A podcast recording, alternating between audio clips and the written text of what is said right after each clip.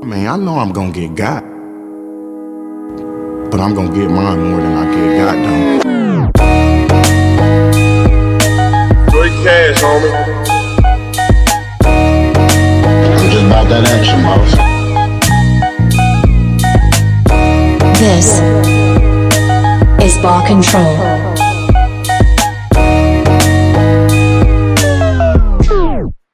What's going on? Welcome back into the Ball Control Podcast. My name is Josh Dennett with you on this May 21st, 2020 edition. Appreciate everybody listening in on the various platforms out there. Be sure to throw us a follow on Twitter at Ball Control Net. Uh, we'd love to talk football, love everything about it. Trying to spread the word on our material, so uh, just keep retweeting everything we got. Uh, joining me once again, first off, Ball Control Fantasy Enthusiast a man willing to make a wager about just about everything, Mr. Jake Welker. What's up, boys? I was just uh, commenting on a couple uh, Twitter feeds this morning trying to get some action, but they were too scared. No bait. No bait, dog. If you want to get in on those takes as well, just a side note, um, at jwelks11, that is Jake's Twitter handle. Uh, he's pumping out some good content there. Next up, at Coach N Biggs on Twitter, Mr. Nate Biggs, a uh, for all your prospective QBs and DBs out there. He's a great resource, part of our college football NFL draft analyst team. How you doing, sir? I am well. How's everybody here? Doing fantastic. Gucci. Straight Gucci. And uh, rounding out the table, uh, King of the Trenches, great research. Re- resource? Cut that out. Research. Nailed Uh, all, you, all you aspiring big nasties out there, O line, D line, uh, at Coach J Matt on Twitter, Jason Madsen. Hello. What's up, fellas? I, I actually learned something today while I was doing while I was researching uh, some AAC prospect for next year. Did you know that Tulane has receivers named Deuce and Phat Watts? They are brothers. Uh, that that was kind of intriguing in my research today. So Hold on. How do you spell fat? it's P H A T. Shit, Of course it is. I know all about the pH fat. Um, so today's agenda, boys, uh, part four of four in the uh, post-draft divisional breakdowns as it pertains to the draft and the offseason in general. Today we're going to go through AFC, NFC South round it up, starting with the AFC. Houston Texans won this division four out of five years, yet it uh, we seem to not get an answer for who's going to represent them in the playoffs until Week 17 each and every year. Um, obviously, the seventh playoff spot could shake that up. But we'll hit the ground running with the Colts. Man, tough and weird offseason for the Colts last year. Andrew Luck retires two weeks before I think the two- 2019 season starts. They roll out Jacoby Brissett, who got off to a pretty decent start, um, but fast forward through some injuries, lack of a effective play, they finished at seven and nine. They return a good offensive line, but definitely need to uh, add some firepower on offense and shore up some things on D line and the secondary as well. Yeah, so obviously their biggest key acquisition uh, in the offseason was Philip Rivers. I'm not sure how much I would call him key. He has the arm of a pool noodle, one of my favorite references. But he's probably an improvement over Jacoby Brissett. They also signed Xavier Rhodes, CB, who is washed up from Minnesota, and also got DeForest Buckner. They traded their first round pick to the 49ers. Uh, only key, well, not even kind of key player they lost was Eric Ebron. So he went over to Pittsburgh. But yeah, not a ton of offseason action except for the big trade for DeForest Buckner and obviously the acquisition of Octodad Philip Rivers. Octodad. That's that's selling him short. He has ten kids. uh, but draft wise, um, obviously, his wife is still in pretty good shape. touche. Hey man, they, they might not all be his. We really don't know. wow. I don't even know what to say. to. Doesn't seem like that type of feller. he does throw a lot of picks. I don't know. All right. So you're saying his wife got intercepted? Oh good God. Probably, probably an arrowhead. Does it, Was it, are we cutting? was this? it a guy named Oh. Dirty Dan? Holy shit! It's like a dominoes. Um, so draft wise, obviously you touched on they didn't have a first round pick. Traded at Sam Fran, got DeForest Buckner and extended him, shoring up the interior. Second round, they drafted Michael Pittman Jr., receiver from USC, and uh, they traded actually in front of the Jags in the second round as well to get running back Jonathan Taylor from Wisconsin. Third round, kind of a hybrid DB, Julian Blackman. Fourth round, former Washington and Georgia quarterback Jacob Eason. Fifth round, guard Danny Pinter. Pinter. Jason will have to correct me on that. I think it's Pinter. No idea. Good deal. Uh, and then uh, they rounded out with four sixth round picks defensive lineman Robert Windsor, CB Isaiah Rogers, wide receiver Dezmon Patmon from Washington State, and linebacker Jordan Glasgow. So, roster wise, they checked a lot of bo- boxes. Um, but, Nate, how did uh, our old boy Chris Ballard do in the offseason? I think they've had a solid offseason. My favorite draft pick for him is the Michael Pittman Jr. pick. I was really high on him, first round grade on him. And that guy just kind of complements what they do or what Philip Rivers does. So you think of like Mike Williams in LA, somebody could throw the ball up to that go gets that goes and gets it, really good in the back shoulder, and he'll go find extra yards that uh, Philip Rivers can't throw that far. So he can take an eight yard catch, turn it into twelve consistently, and he'll go win that jump ball. And it's kind of the same with Dezmon Patmon. Uh, he's more of a vertical stretcher, even though he's tall and big. But if Philip Rivers can get the ball out of his hands quickly and hit him down the seam or down the sideline going vertical, he'll go up and fight for it. So I thought those two guys were really good fits. And then Jonathan Taylor, you put him in a backfield that's semi-crowded. I'm not sure you guys talk, you guys touched on Jonathan Taylor with Marlon Mack and fantasy and all that kind of stuff. Uh, check them out on our fantasy pods. But then uh, with Nyheim Hines, that's interesting backfield, lots of toys that they can play with. So that's where I'm at with their draft. I like it. I think they they got better, which is what you always want to do. But really good fits were the Michael Pittman Jr. and the Dezmon Patmon. Yeah, man, I'll, I'll agree with it. I, I think the uh, the Jonathan Taylor. Yeah, people want to talk about. He fumbled it a lot in college. Uh, high usage. He he carried it over 300 times every year uh, at at Wisconsin, that's a dude that he's going to hit that hole, and there are going to be some massive holes behind that offensive line, and he has an opportunity to take some to the house. Uh, he's he's a overall better running back than what they have right now, so that was a huge upgrade for him.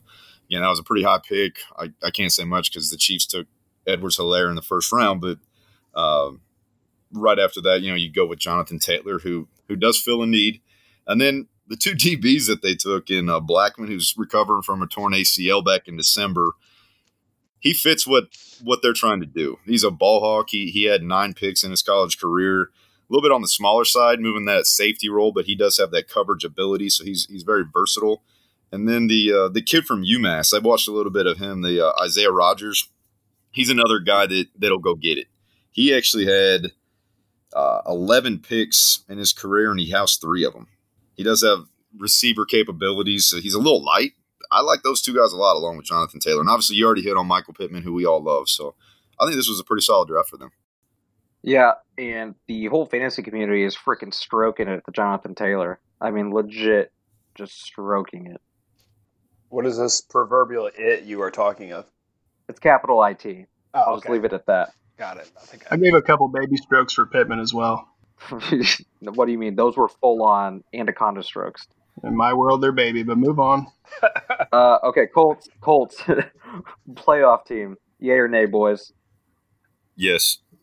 With seven teams, yeah. Yep. All right. Hey, their over under is nine. What are you taking? That's what I was going to say. They're going to win 10 games this year. I really want to say push, but that's I don't like that. I don't like living on the fence, Josh. I'm gonna go over. Yeah, I'm over too.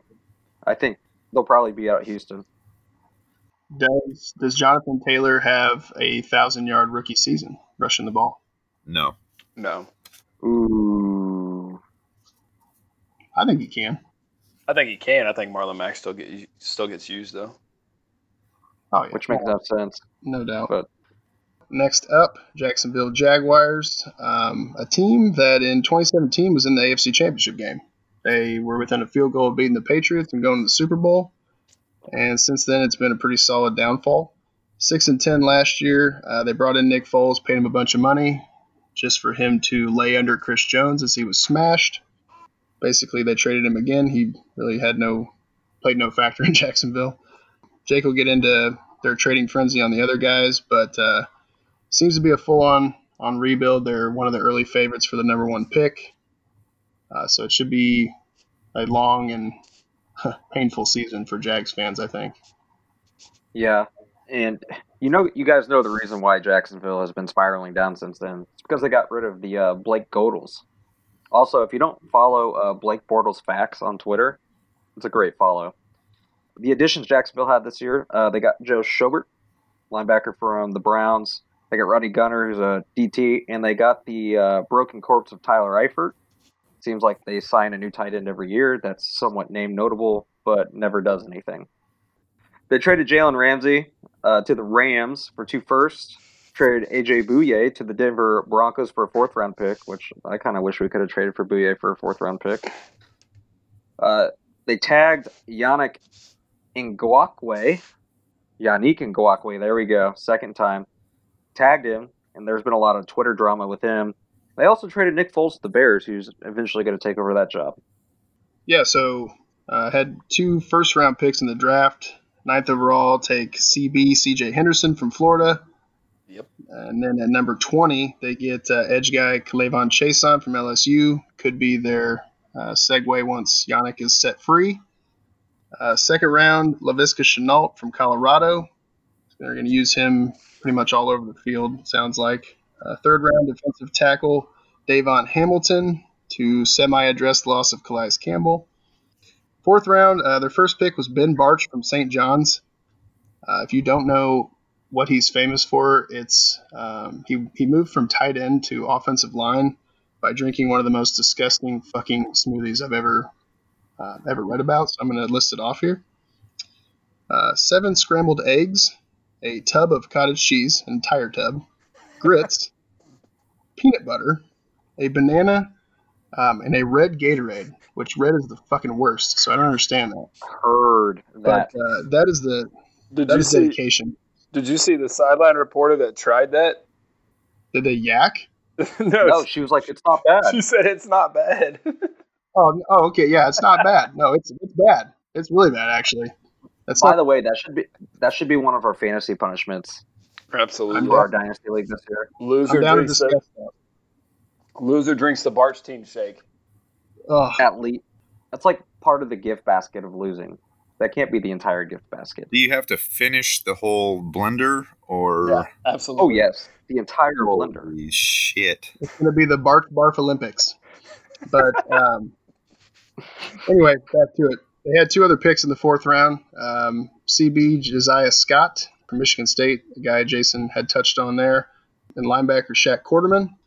Fifth round wide receiver Collin Johnson from Texas. Sixth round quarterback Jake Luton, Oregon State, and then tight end Ta- Tyler Taylor Tyler Davis. And then they rounded out seventh round with CB Chris Claybrooks. So um, Tank for Trevor is underway unless Gardner Minshew goes full pendulum swing and takes him to the playoffs or something. But uh, Jason, your thoughts on the Jacksonville Jaguars? Well, whether it's whether it, he does take him to the playoffs or not, this this uh, tank for Trevor thing, uh, they set up some pieces around him, man. I, I do like the first round pick, um, C.J. Henderson. I mean, he kind of speaks for himself, so we don't need to touch too much on him. K'Lavon Chaisson, he is the Yannick replacement. I think he's a little more athletic, can do a little bit more in space, whereas Yannick's more of a power rusher. Um, just to watch that guy on twists and when he's coming off the edge, uh, there's there's some freakiness to him, and I think Jags fans are really going to like him. And he does struggle with uh, with long arms uh, whenever uh, offensive lineman gets gets their hands on him and extends, so he needs to work on that. But that's that's something you can coach up in the NFL. Now, a lot of a lot of us in this uh, podcast don't like Laviska Shenault. I do. I think that uh, there's so many ways you can use him. He's, he's just he just needs to stay on the field. He stays on the field. He stays healthy. He's gonna he's gonna make some plays. Uh, Wildcat, running back, receiver, tight end, wherever the hell they want to use him. Just get the ball in his hands in some space, and, and he's dynamic. Um I like Davon Hamilton. I think he's a little bit a uh, little bit of a sneaky, athletic, sneaky pass rush, collapse the pocket kind of guy. Eats double teams, so those linebackers are going to love him. Uh, you already touched on Bartch. I just I don't know the history of uh, D three of offensive linemen in the NFL, if there is any, and, and what that success rate is. So that, that kind of worries me, especially with the fact that he can't keep on weight. Um, Josiah Scott, yeah, that was one of my sleepers. Dude's a he's a feisty little slot corner. He's he's going to pick that ball off. He's going to fight for it. He's just not going to tackle anybody after the catch. So make sure that uh, he he uh, does what he does best, which is break up the passes and uh, and pick other balls off. And then uh, last guy I'm going to go over is Shaq Quarterman. I think if if they change the overtime rules to where it's like an Oklahoma drill, this guy wouldn't lose a game for him because he is a tackling machine. He just uh, doesn't do anything else for him. So probably a, a backup depth guy that, that can play some special teams for him. But pretty good draft, I think. And uh, Tank for Trevor is is in full effect. Yeah, Jason, I think uh, you kind of hit it with CJ Henderson. Uh, they got probably the best value I saw in their draft was with there. That's because I had him and Okudah so close together. Um, and K'Lavon Chaisson, you said it. Uh, Shenault, that's where we're going to disagree. I thought the value wasn't great. I feel like you could have got better wide receivers, just strict wide receivers. But you bring up using him in the Wildcat, and I understand that point. He's great after the catch. Dude can't stay healthy another value guy I love, Davon Hamilton. You touched on him, but that's one of my guys. Will shut down gaps and is like you said, sneaky athletic. He can he can do a little bit more in the pass rush game than what he really got credit for. He collapsed a lot of pockets at Ohio State. And I'll kind of fast forward. You went over a lot of those other guys. Uh, Jake Luton, I think that's a guy that could come in. And if Minshew hits the fan, he's going to be a more calming, less mustache presence. Um, less the dick swagger presence. That's what we use at ball control. Uh, Gardner Minshew, but he does a lot of things well. Um, has a strong enough arm. Favored Isaiah Hodgins a ton, but uh, you're at Oregon State. You're not winning that many games. Why wouldn't you favor uh, one of the best wide receivers in college football? So I don't really knock him there. I would have, I would have thrown it to him fucking 40 times a game. So uh, I think they had a really good draft. Yeah, I hope the Jags get Trevor Lawrence. I just drafted Shenault in my most recent dynasty draft, and that's why I drafted him because they have a great chance of winning the Trevor Lawrence lottery. The Jags are at five wins. What are you guys taking? You taking the under or the over on that? Uh, under. If they're going to get Trevor Lawrence, they got to go under five wins. Yeah, under three and thirteen. I'm under as well two and 14, three and 13, somewhere in that range. You don't believe in Minshew madness, Minshew mania, Min Jesus? I believe in a great mustache. I believe in a great pair of jorts. Um, I do not believe in Gardner Minshew, though. yeah, I'm taking the other two. Third team, Tennessee Titans. So Mike Vrabel's team, uh, pretty damn good run last year. Made it all the way to the AFC title game before they fell to the Chiefs. Tannehill came out of nowhere to get a contract extension. Had a pretty good year. Derrick Henry, as of week 10, ran wild on everyone. They knocked Tom Brady out in his last game as a Patriot. They knocked the MVP Lamar Jackson out in the divisional round. So, yeah, definitely a hell of a run. Old school football defense, run the ball. Um, Henry's back. Tannehill's back. It's it's hard to place a safe bet on them repeating anything even close to that, but because they have a lot of sure ends to uh, tie up on defense as well. So yeah, in the offseason, they signed Vic Beasley from the Falcons. That was really their only key acquisition. They lost Jack Conklin, who, of course, went to the Browns and signed a pretty big contract. And also, the Raiders signed Marcus Mariota. Draft wise, a lot of a lot of people thought they would consider a quarterback in the draft uh, a little bit earlier. Uh, first round, uh, offensive tackle Isaiah Wilson from Georgia should step into Conklin's role there. Second round, CB Kristian Fulton who fell quite a bit in a lot of our eyes. Third round, running back Darrynton Evans from Appy State. Fifth round, defensive tackle Larrell Murchison, NC State. Uh, seventh round, quarterback Colt Brennan. Oh, shit. Uh, Cole McDonald from Hawaii. And uh, safety Chris Jackson. So uh, on paper, not a ton of the roster has changed. Shirred up a few pieces, but with that defense and running the crap out of Henry, Nate, your expectations. Well, I think the biggest thing is they lost Jurrell Casey. Uh, I think he was a valuable piece to that defense, and I don't really think they got that back.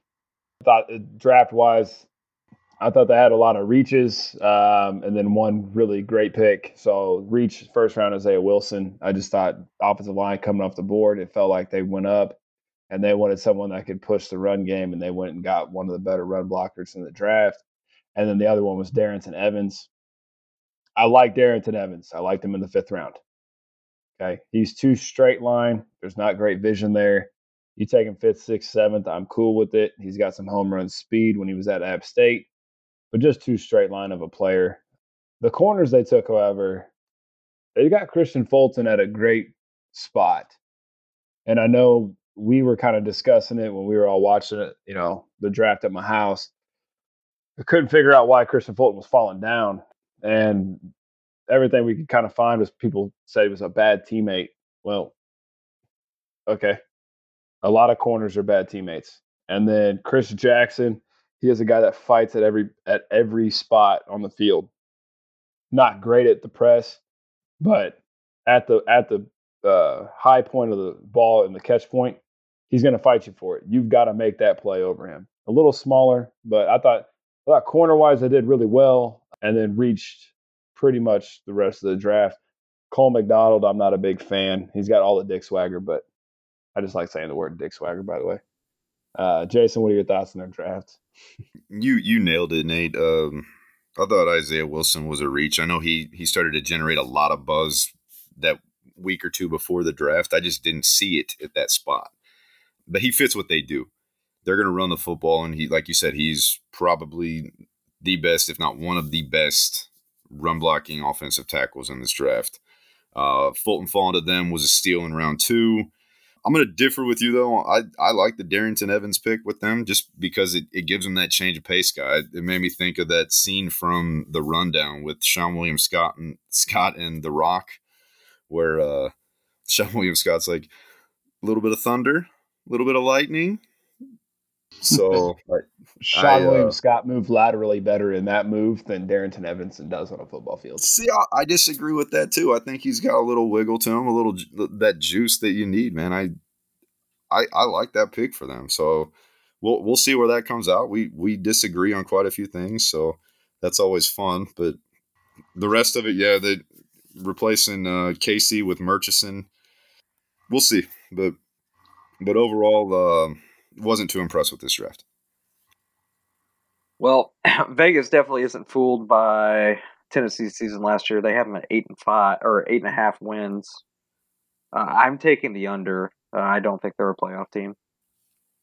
Yeah, I agree. Uh, I'm going to take the under. I don't think you can just ride Derrick Henry again in that defense. I think they'll remain competitive, but they're going to lose some close ball games. I'll take the under eight and eight. With the Colts getting better, the Texans getting worse, and the Jaguars probably getting worse, I'm going to take the over. Uh, yeah, I'm, I'm actually I'm actually on the over slightly as well. It'll probably be barely, probably at nine and seven. But uh, either way, I think they sneak in um, either the sixth or seventh playoff slot. Fourth final team in the AFC South, Houston Texans. Um, another Bill O'Brien esque season and beginning to the off season. They did go ten and six, won the division. Uh, they were, you know, they even had the Chiefs down 24-0 before they pissed off Patrick Mahomes and he went nuts. That would have been uh, really awesome to see in person.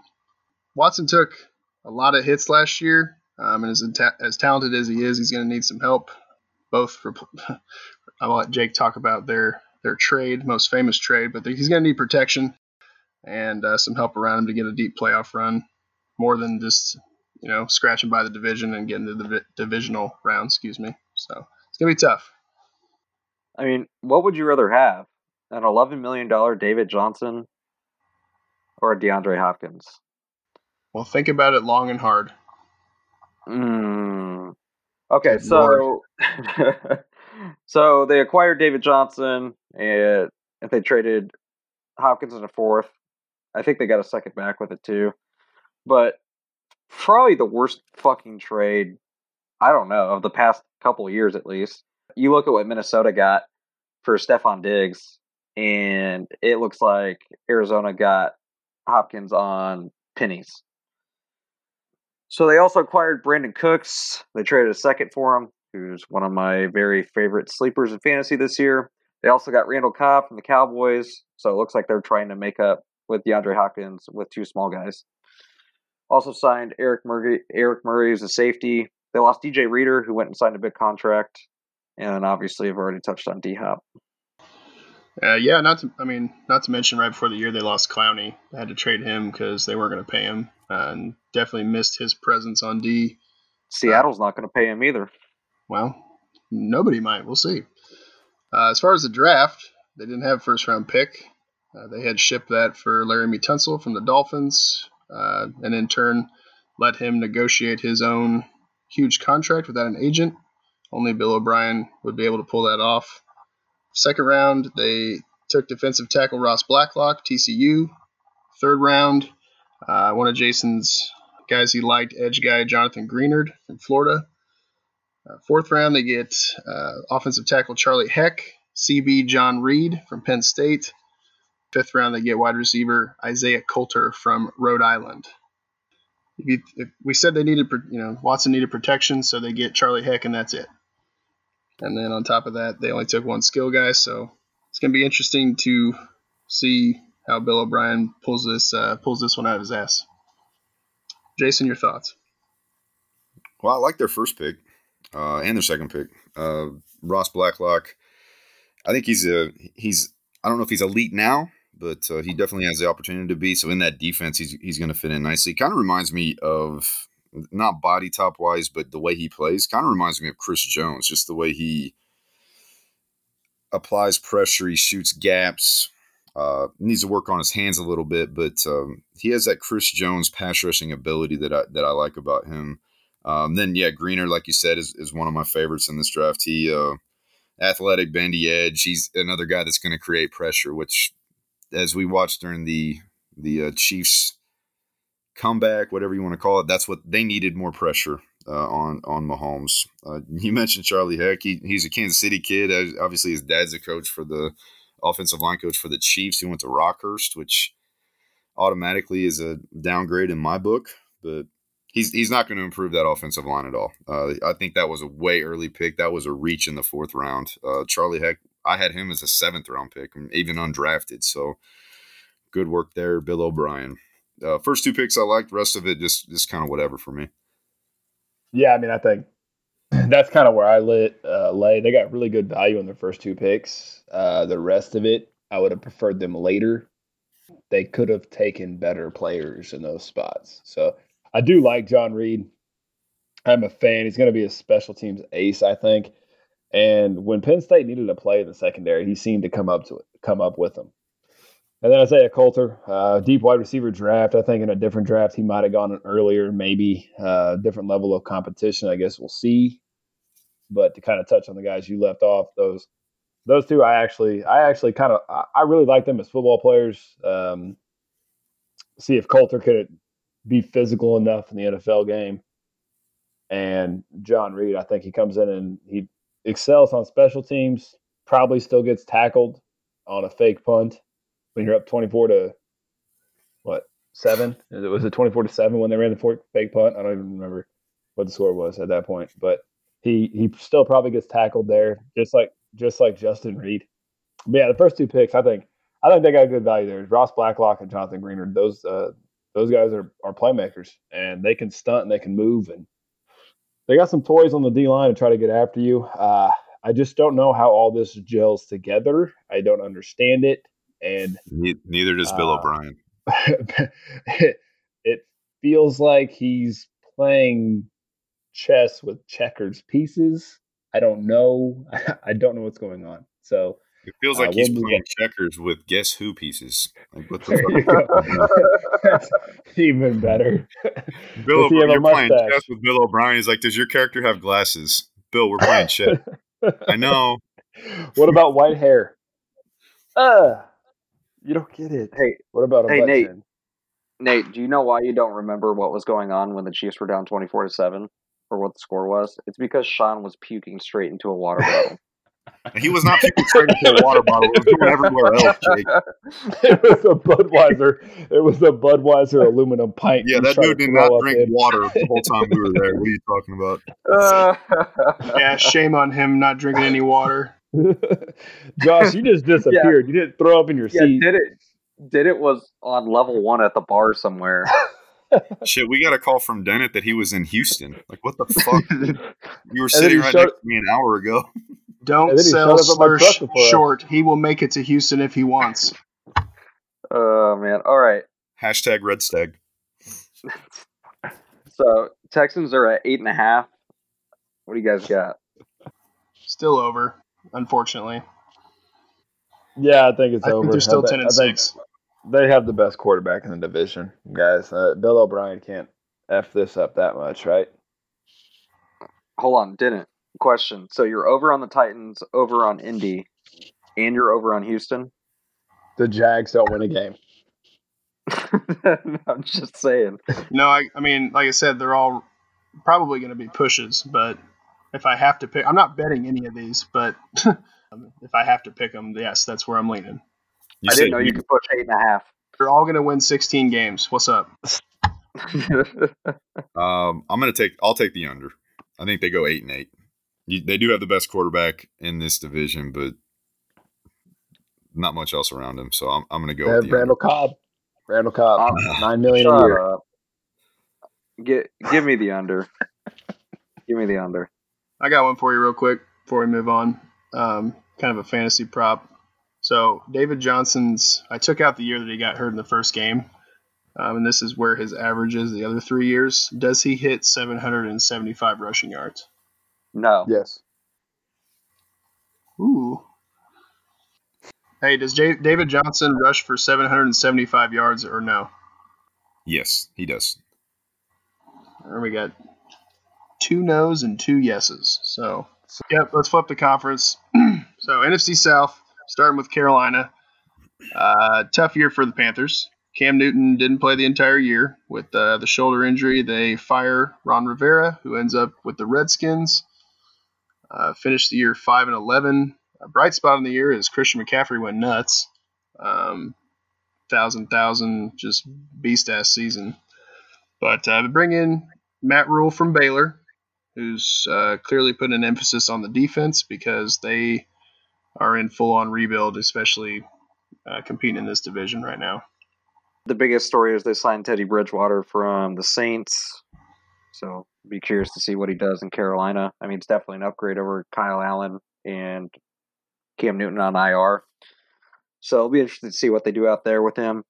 They also signed Robbie Anderson to bolster that wide receiver core. And they also signed Stephen Weatherly, who's a defensive end.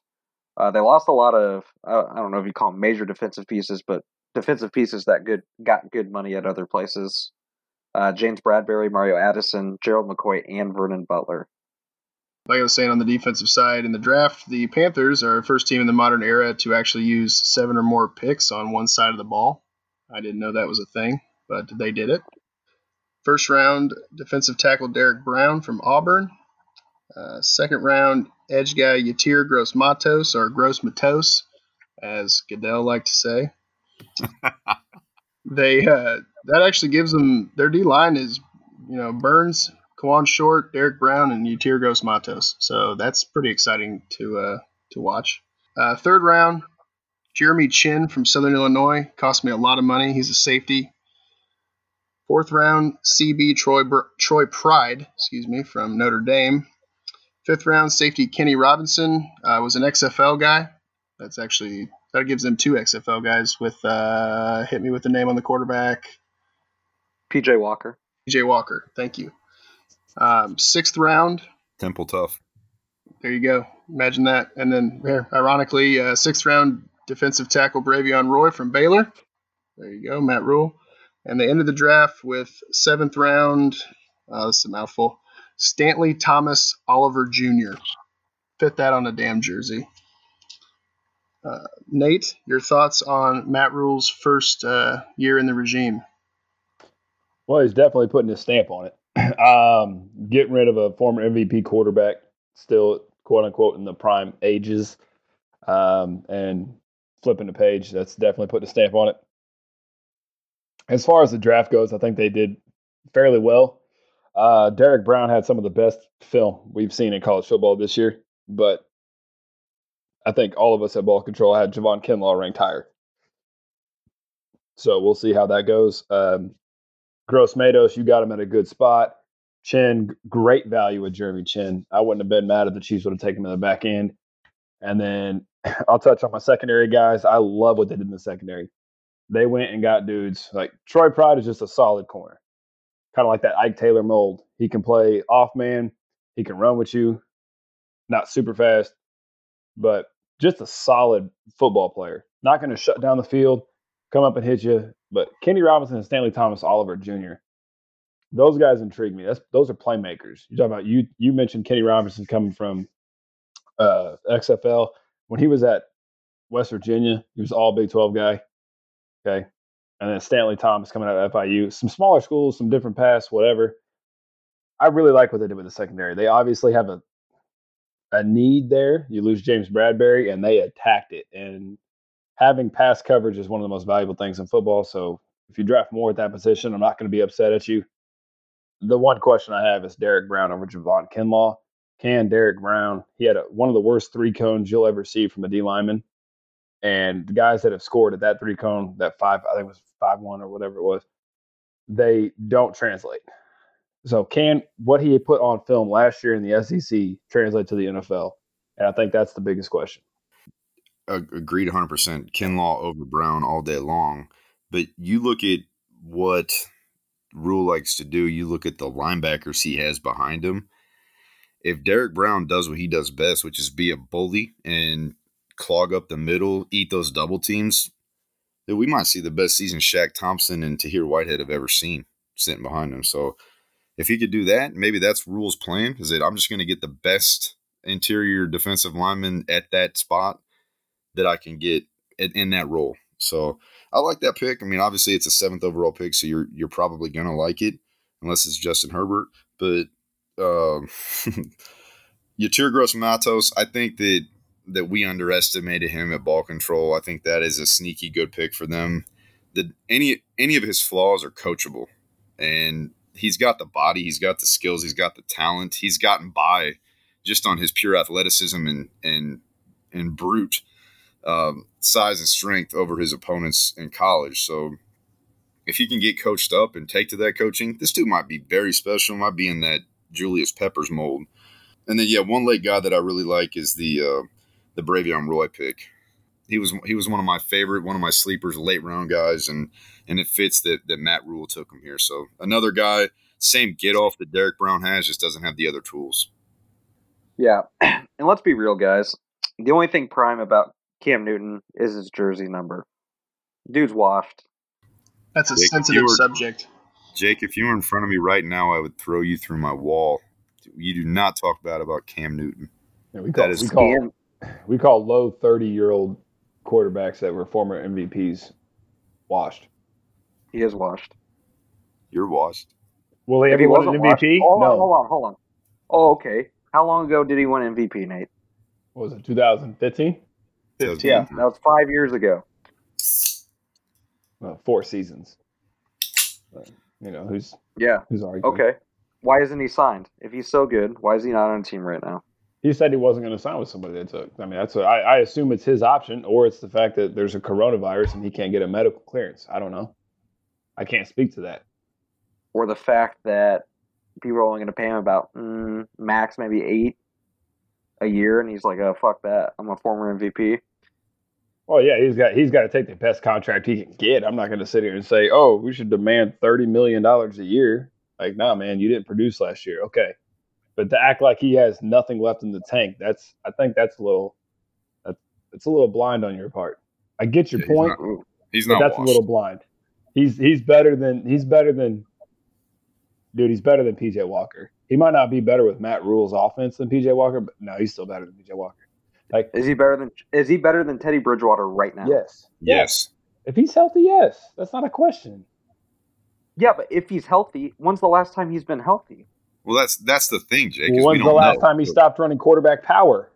stop running the dude into the ground, and then maybe you have an option as a quarterback because he can throw the football. Hmm.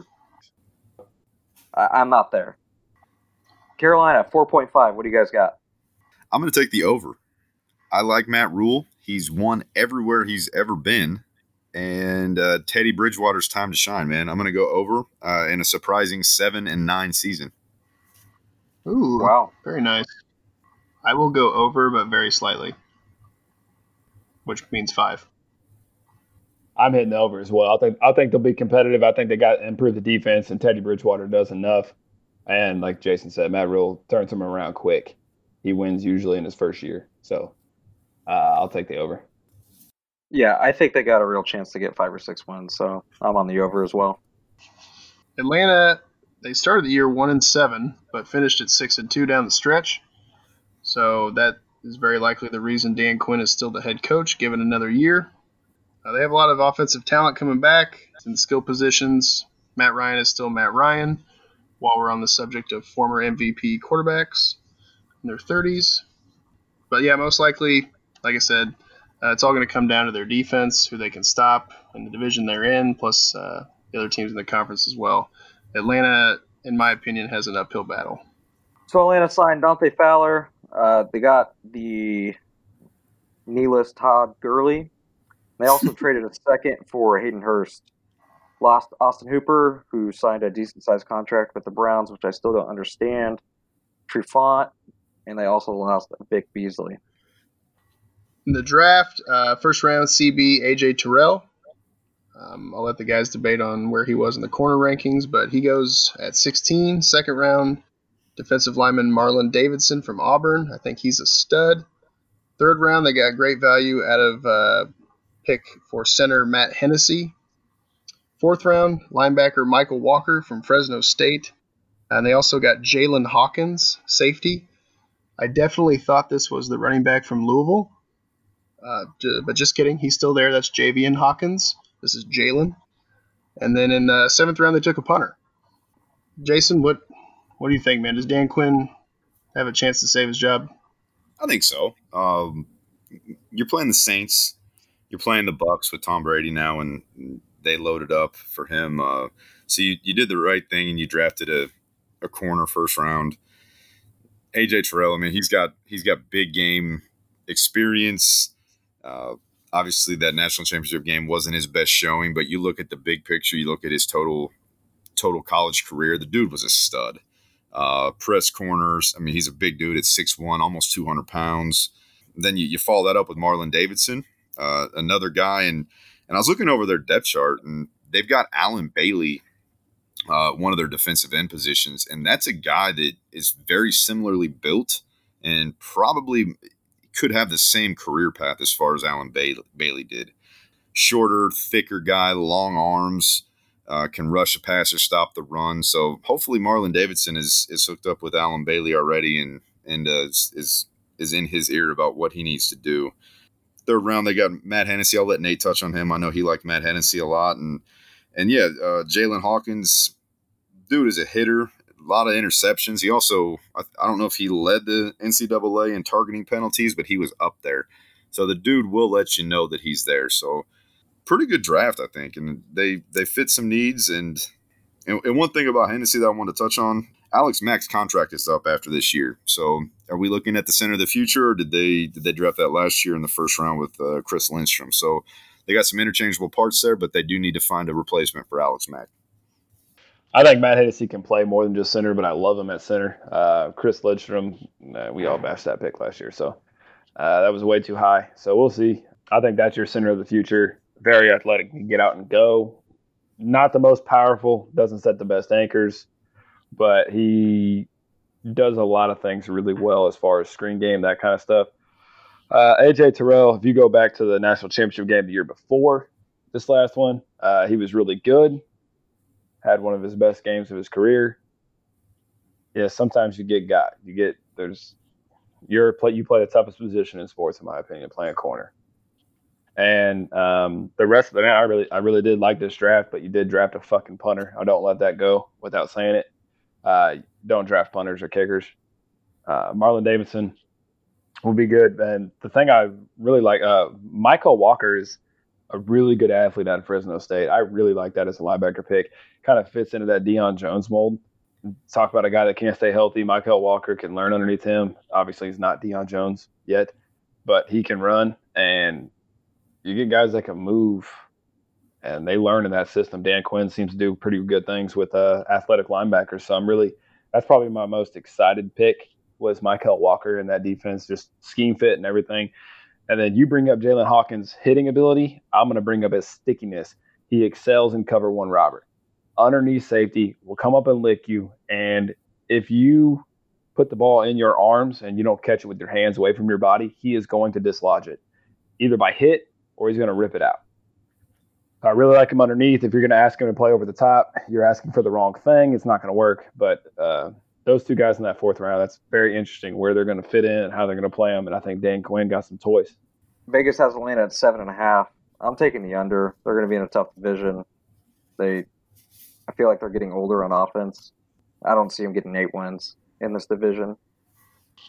Yeah, I'm with you on that. I think you got the Saints who Saints and the Bucks. Obviously, Bucks are everybody's favorite flavor right now with what the moves they've made. But Saints and Bucks is going to be tough to get to like that eight win mark. I'll, I'll hit the under. I'll go under as well. You said seven and a half. Yes. Yeah, I'll I'll take the under. I think they'll they're right at seven, six or seven wins. Uh, probably just enough to, man, I don't know about him keeping his job, but I, I do think this team has capabilities of, of being a lot better than they are. But with this division having two potential juggernauts, it's going to be hard to, to scrounge out those wins. Yeah, definitely under.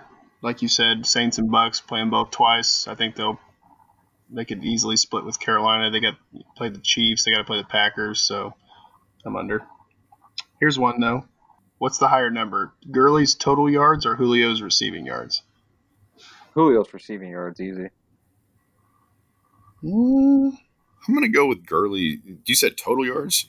I'm Correct. going with Gurley, man. I'm, I'm going Gurley as well. Good. You guys want some action? Told you he'd make a wager about anything. Yeah, I'm going to go Julio. I don't trust Gurley's knees. Third team, New Orleans Saints, uh, 13 and three. Another great year for the Brees Payton combo. Obviously, Teddy stepped in, went 5 and 0 while Brees's thumb was being reattached. They did, however, take another kick in the nuts from the Minnesota Vikings in the playoffs. Came into the Superdome, beat them in the wild card round.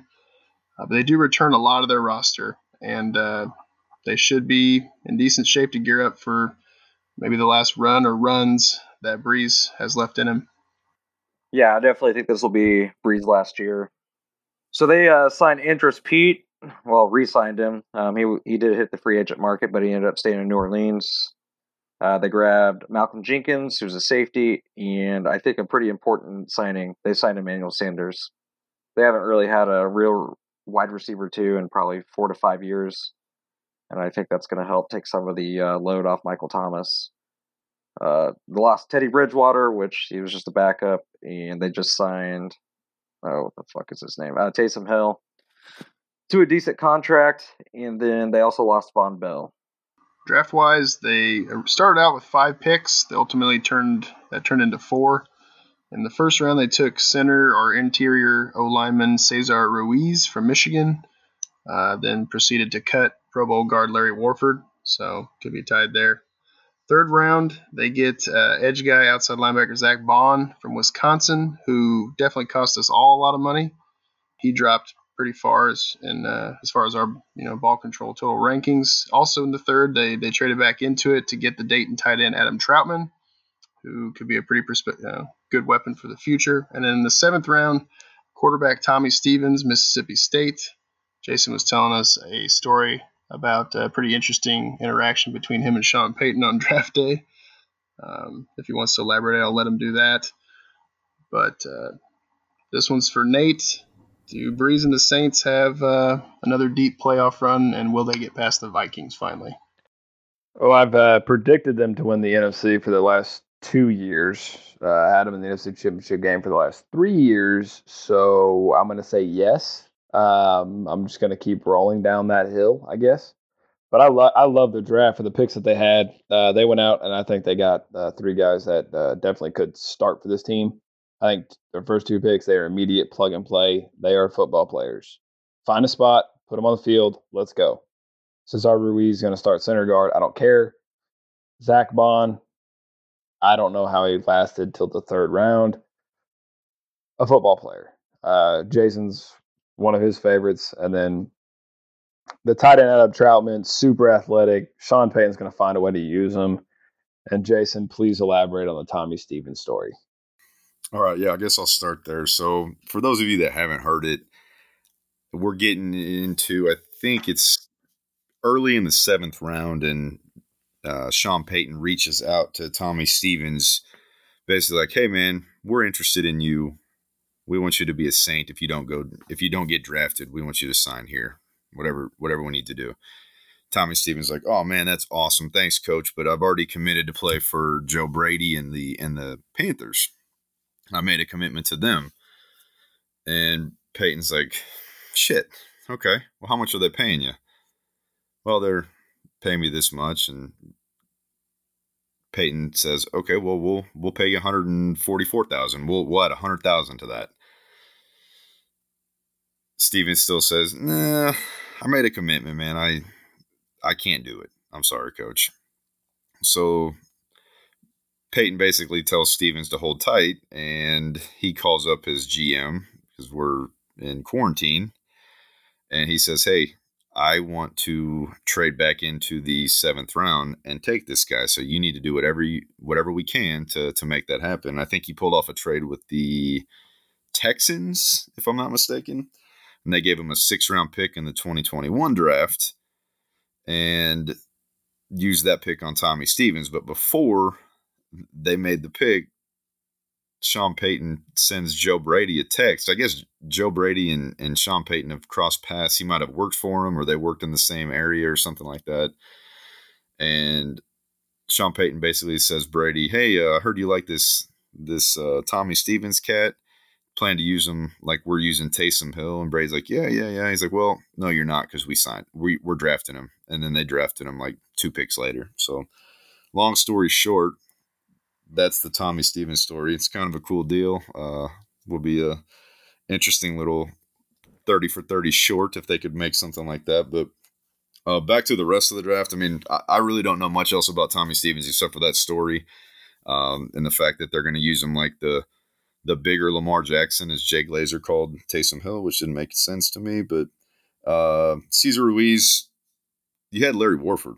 You have one or two years left of Drew Brees. Why the hell wouldn't you keep Larry Warford there, keep that continuity on your offensive line versus bringing in a rook and you're protecting your 41, 2, 3, however old Drew Brees is quarterback. Um, doesn't make sense. I mean, Ruiz is a great player and he has a long future in the NFL, but if you're trying to win a Super Bowl, why bring in an offensive lineman on the interior when you already had one of the best? Uh, Zack Baun, I loved him. Kyle Van Noy clone. Dude can rush a passer, stop the run, stop uh, stop passes. I mean, dude can do it all. Uh, I don't know how he lasted that long. So, really like this draft for them, even if it is only three or four players. All right, New Orleans at ten and a half. What do you guys got? Over. Eleven and five.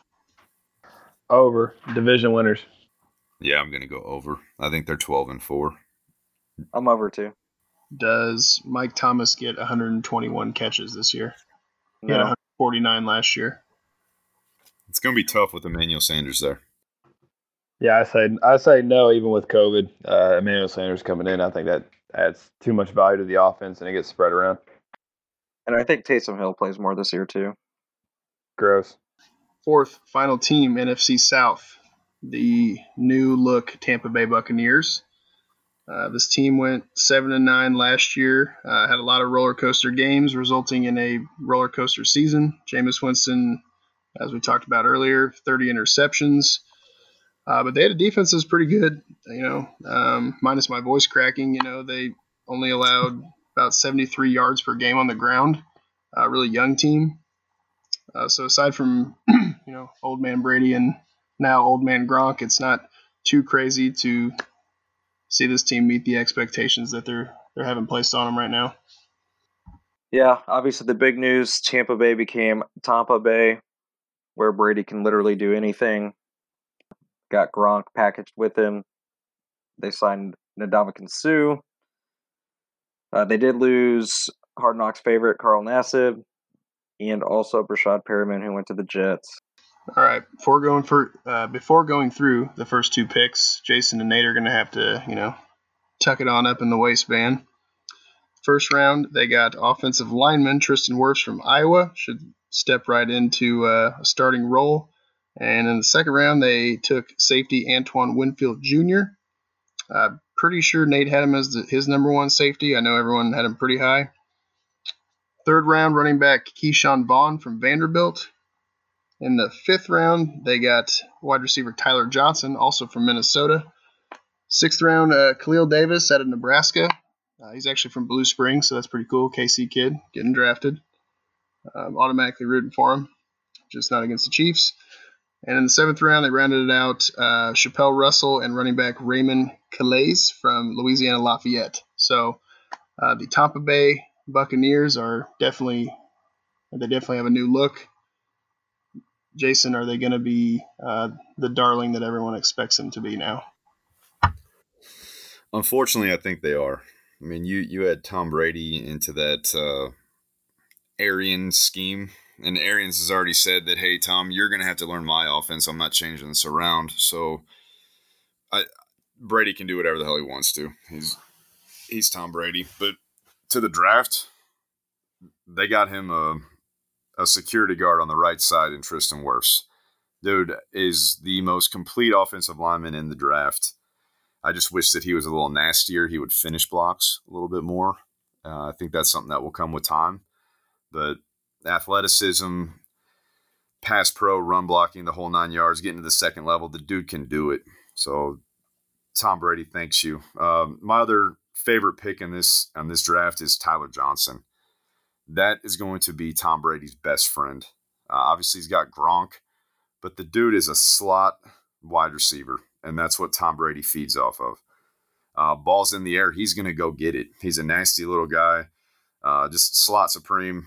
Uh, not not the fastest, not the quickest guy, but he gets open and he will get the ball if it's if it's there to get. So with Wirfs, with Johnson, they added a few pieces on defense. I'll let Nate talk about, but I do like this draft, and I think the the Bucks got better, unfortunately.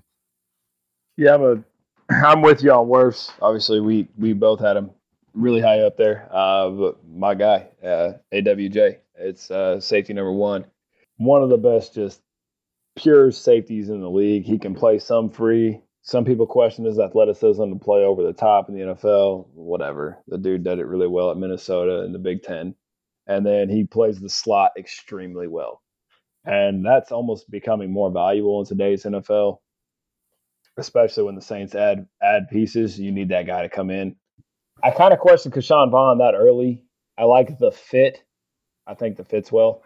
Um, really elusive. I mean, even he carried Illinois back in the day. So like elusive running back can run, uh, not super fast. I just thought there was more skilled running backs in that time frame. Jason, you kind of ran with Tyler Johnson. So uh, I'll bump it to the next running back they took, Raymond Calais. I'm interested to see if he can actually outrun uh, NFL defenses and how athletic he really is.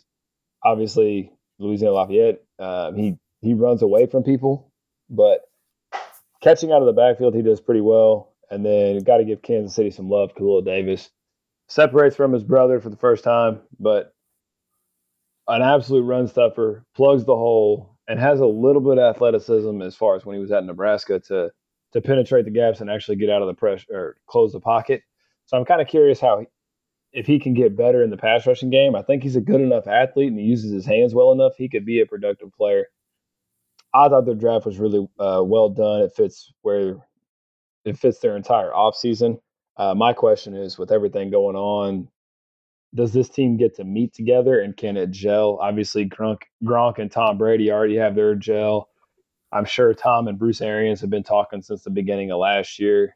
Well, it's funny that you bring that up, man. There was uh, reports that Brady's already been out with uh, OJ Howard and who's that? Cameron Brate, Oh yeah, they're all. and uh, He he's doesn't been out with the that, rules.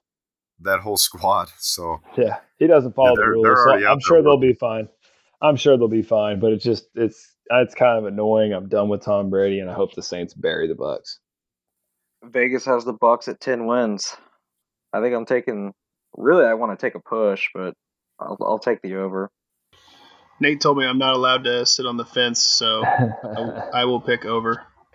Do we all want to push this? Yes. Uh yeah, I, I want to push, but yeah, I'll take. Uh, I'm gonna actually. Yeah, I want to push this. I'm gonna take the under. I just want to be different right now. I'm gonna. I'll take, take the under 11 wins. I'll take 11 wins if the Saints have 12. yeah, unfortunately, I'm going to take the over too. I think that they're God damn it! they're that 11, 11 win team, man. But like like Josh, you just said, man, if if the Saints just can beat them out, I don't give a shit. If Brady's got to go on the road first first week of the playoffs, let's do it. Yeah, I just wanted to be different. I really they win more. Since it was a uh, popular subject, does Tom Brady throw for 30 touchdowns? Fuck no. Yes, No? I think he does. I actually, does. yeah, I think he will. no. Uh, who who gets more touches this year, Ke'Shawn Vaughn or Ronald Jones? Total touches. Mm, Shoo. I'm going to go with Rojo on total. More Yeah, more receptions for Vaughn. They're going to be used just like the Patriots running backs were, though. They're both going to get love. Probably be a third guy that gets love. There's Dare. My boy Dare. Yeah, Well, they're going to be like six running backs deep. Tom requires it. If they go down, you got some random fantasy hero. So well, you still got like Nate said, you still got uh, the dude from Lala, Raymond Calais, that right, he he can catch it, he can run it. Uh, I think he's going to be their their return man too. I mean that that dude is he's got some juice. So to be two really good divisional races, as should the other six that we've covered. Obviously, this early in the year, the preseason, uh, they're all exciting to some degree. The seventh playoff spot definitely intrigues me as far as that how that factors in, how many teams make it from each division. Uh, next up for ball control, we're going to gear up for the college football season. Uh, it's not too early to look at that. Our early predictions, uh, some surprises that we're going to see, some names of guys to be looking looking out for in the 2021 draft. Uh, so next Tuesday, we're going to be looking at the Big 12 to kick that off. Uh, Jake and I are going to dive into more fantasy as we're preparing for the fantasy drafts. Again, at JWelks11 for him on Twitter, at Coach N Biggs for Nate, at Coach J Mad for Jason on Twitter. For all of us at Ball Control Net, thanks for listening in. Ball Control out. I mean, I know I'm gonna get got. But I'm gonna get mine more than I get got done. Straight cash, homie. I'm just about that action, boss. This is Ball Control.